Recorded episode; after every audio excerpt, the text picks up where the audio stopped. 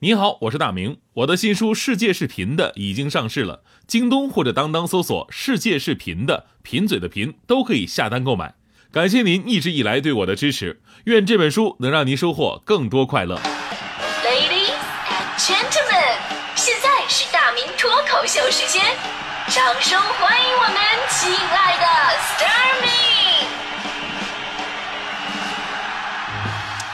好，欢迎各位来到今天的大明脱口秀，我是大明啊。现在这个世界杯呢，已经要进入到更为紧张刺激的淘汰赛阶段了哈，请各位保护好身体，不要太生气，毕竟啊，这没有什么中国队是吧？呃，这里边不涉及到原则问题。呃，真的啊，看球千万别太认真。马拉多纳前两天看完阿根廷的比赛都进医院了，但球迷朋友会说，哎呀，人家老马是真爱国呀，对吧？你说咱们因为看阿根廷进去了是吧？别人就会用那个特别流行的那个本山大叔的图讽刺咱们，啥家庭啊，赌阿根廷啊，家里有矿啊，是吧？而且很多时候吧，你越看越着急，越看越生气，还不一定是赛场上，这赛场外边呢，有很多让球迷生气的地方。前两天我不是做客央视五套《奇谈十一人》嘛，当时跟九球天后潘晓婷啊，我们俩聊到这么一个话题，就是，呃，当你打台球的时候，当你在那坐着的时候，对手在那打球，你能不能骚扰对手？潘晓婷说，其实非常容易。只要你在他对面动作多一点，喝水啊、擦翘粉啊、弄头发呀，然后在他出球那一刹那，你，不好意思啊，有有痰啊。我一般心理素质的不好的都得疯，知道吧？这就是体育赛事的盘外招。几乎所有的体育赛事呢，都会有一些盘外招来干扰对手比赛的注意力。我记得有一场围棋比赛，当时呢是韩国棋手曹勋炫对阵咱们的周鹤阳。那曹勋炫呢？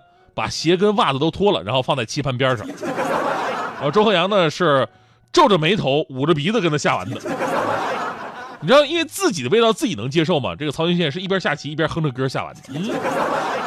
当然，咱们说回到这个足球世界杯啊，世界第一运动，盘外招就更多了。很多情况之下不需要球员出手，球迷就给你办了。比如说前两天咱们都听说这个新闻了，就是伊朗啊跟葡萄牙之间的生死大战，谁赢？谁就能小组出线。当时部分的伊朗球迷想出一个损招来，就比赛前一天深夜的时候，他们潜入到葡萄牙入住的酒店，开始大声的喧哗呀、敲鼓啊，甚至还拿出了2010年南非世界杯著名的响器呜呜祖拉。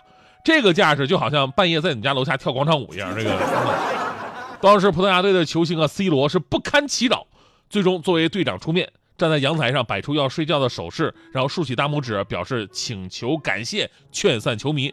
这个已经做到非常非常有礼貌了。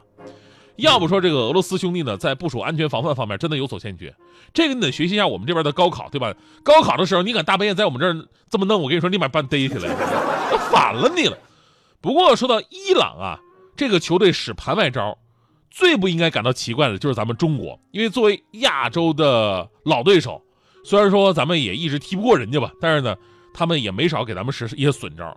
最近的就是去年世界杯亚洲区十二强赛的时候，咱们跟伊朗分一组嘛，到他们那儿踢客场，结果呢，他们给一块菜地让咱们当训练场不说，就说赛前不都是有那种新闻发布会吗？啊，来介绍一下自己啊啊什么首发阵容什么的。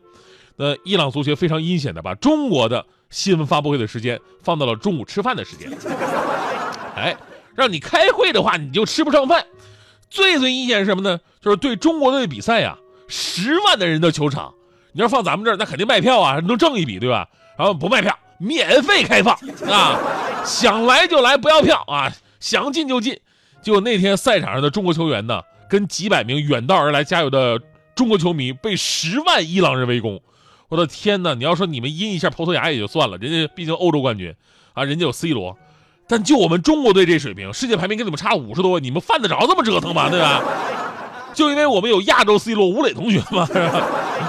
其实这个特别像当年有一场欧冠的比赛，就是葡萄牙的本菲卡到巴塞罗那跟巴萨打比赛，然后呢，当地的警察说：“哎呀，这个来到我们这儿啊，我们这球迷特别疯狂，这样吧，我给你们开路，我保护你们吧。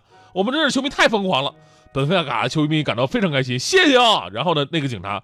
带着他们绕了一个又远又堵，而且都是球迷的路，导致本菲卡球员迟到了一个半小时不说，而且被巴萨的球迷足足骂了一路。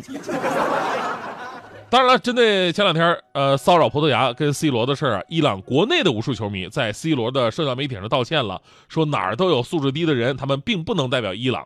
哎，这个事儿呢也算是这个皆大欢喜。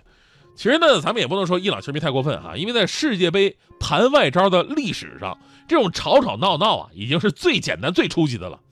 还有直接往对手水里边下药的，你信吗？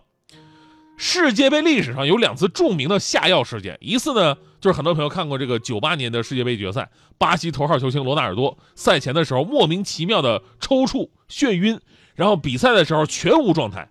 但这个事儿到现在也没什么证据啊，只能让人遐想。相对来说有证据的是另外一次，一九九零年阿根廷对阵巴西的八分之一决赛，当时呢阿根廷准备了两种饮用水，一种啊是用透明的水瓶装着水的。另一种呢是用绿色的水瓶装着的。比赛当中呢，阿根廷只允许自己的球员喝透明水瓶的水，并趁机把绿色水瓶的水递给部分巴西队员使用。你知道比赛当中啊，这个水分会消耗巨大。这时候对手啊递过来一瓶水，巴西球员还特别感谢，谢谢啊，是吧？喝完以后就蒙圈了。为什么呀？因为这里边加了镇定剂。这个事件在多年之后，在一次对马拉多纳的采访当中，这个事件才浮出水面。所以啊，特别逗的是什么呢？就是今年打世界杯预选赛的时候啊，其他南美球队就比较怕去阿根廷的主场，其中秘鲁球队做的是最到位的。秘鲁队呢，自己搬了一飞机的瓶装水，自己运过去。所以你会发现，你以为哈只有弱队踢不过人家才会想一些阴招，其实根本就不是。强队有的时候更阴。还有一个常见的就是请巫师做法嘛，这个在非洲很常见。其实五星巴西他们也这么干过，而且非常非常的悲催。上届巴西世界杯，巴西跟德国队踢四分之一决赛，然后呢，巴西有一个巫师说了，说巴西之所以之前能够击败什么喀麦隆啊、智利、克罗地亚还有墨西哥，全都是靠我的魔法啊！他什么魔法呢？用一个足球场形状的小四方盒子作为他做法的一个祭坛，点蜡烛放进去，四周呢是摆放好身穿对手球衣颜色的娃娃。然后他说了，我会用这些代表德国队的顶尖的球员啊。束缚住他们的双腿，让他们不能在场上跑动。当然，结局最后大家伙都知道了。这场比赛创造一个历史，五星巴西，而且还是东道主巴西队，一比七惨败给德国队。巴西历史上就没这么惨过吗？把桑巴足球踢成了伤疤足球嘛，是吧？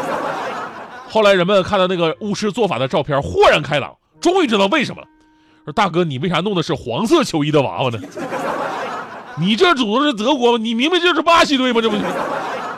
所以说啊，世界杯就是个小社会，这里闪耀着人类追求更高、更快、更强的一个梦想，也散布着那些人性腹黑、狡诈的阴暗面。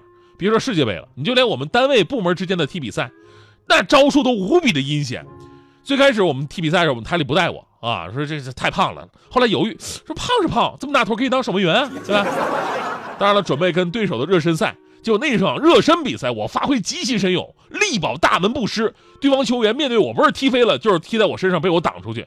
当时啊，我们教练跟捡到宝一样，说太好了，正式比赛就用你了。从此我有了个外号，叫做央广诺伊尔。结果正式比赛的时候，同样的对手，他们踢了我们十五比零。我瞬间觉得人世间怎么这么多套路啊！从此我的外号从央广诺伊尔变成了文艺大漏勺。一本无数，明镜亦不识台。红尘里没有应不应该，本来无一物，哪里会有尘埃？哦，凡人就是不明白。皇帝或乞丐，英雄哪里出来？管他好不好，坏与不坏，难的是糊涂。乐在浮沉苦海，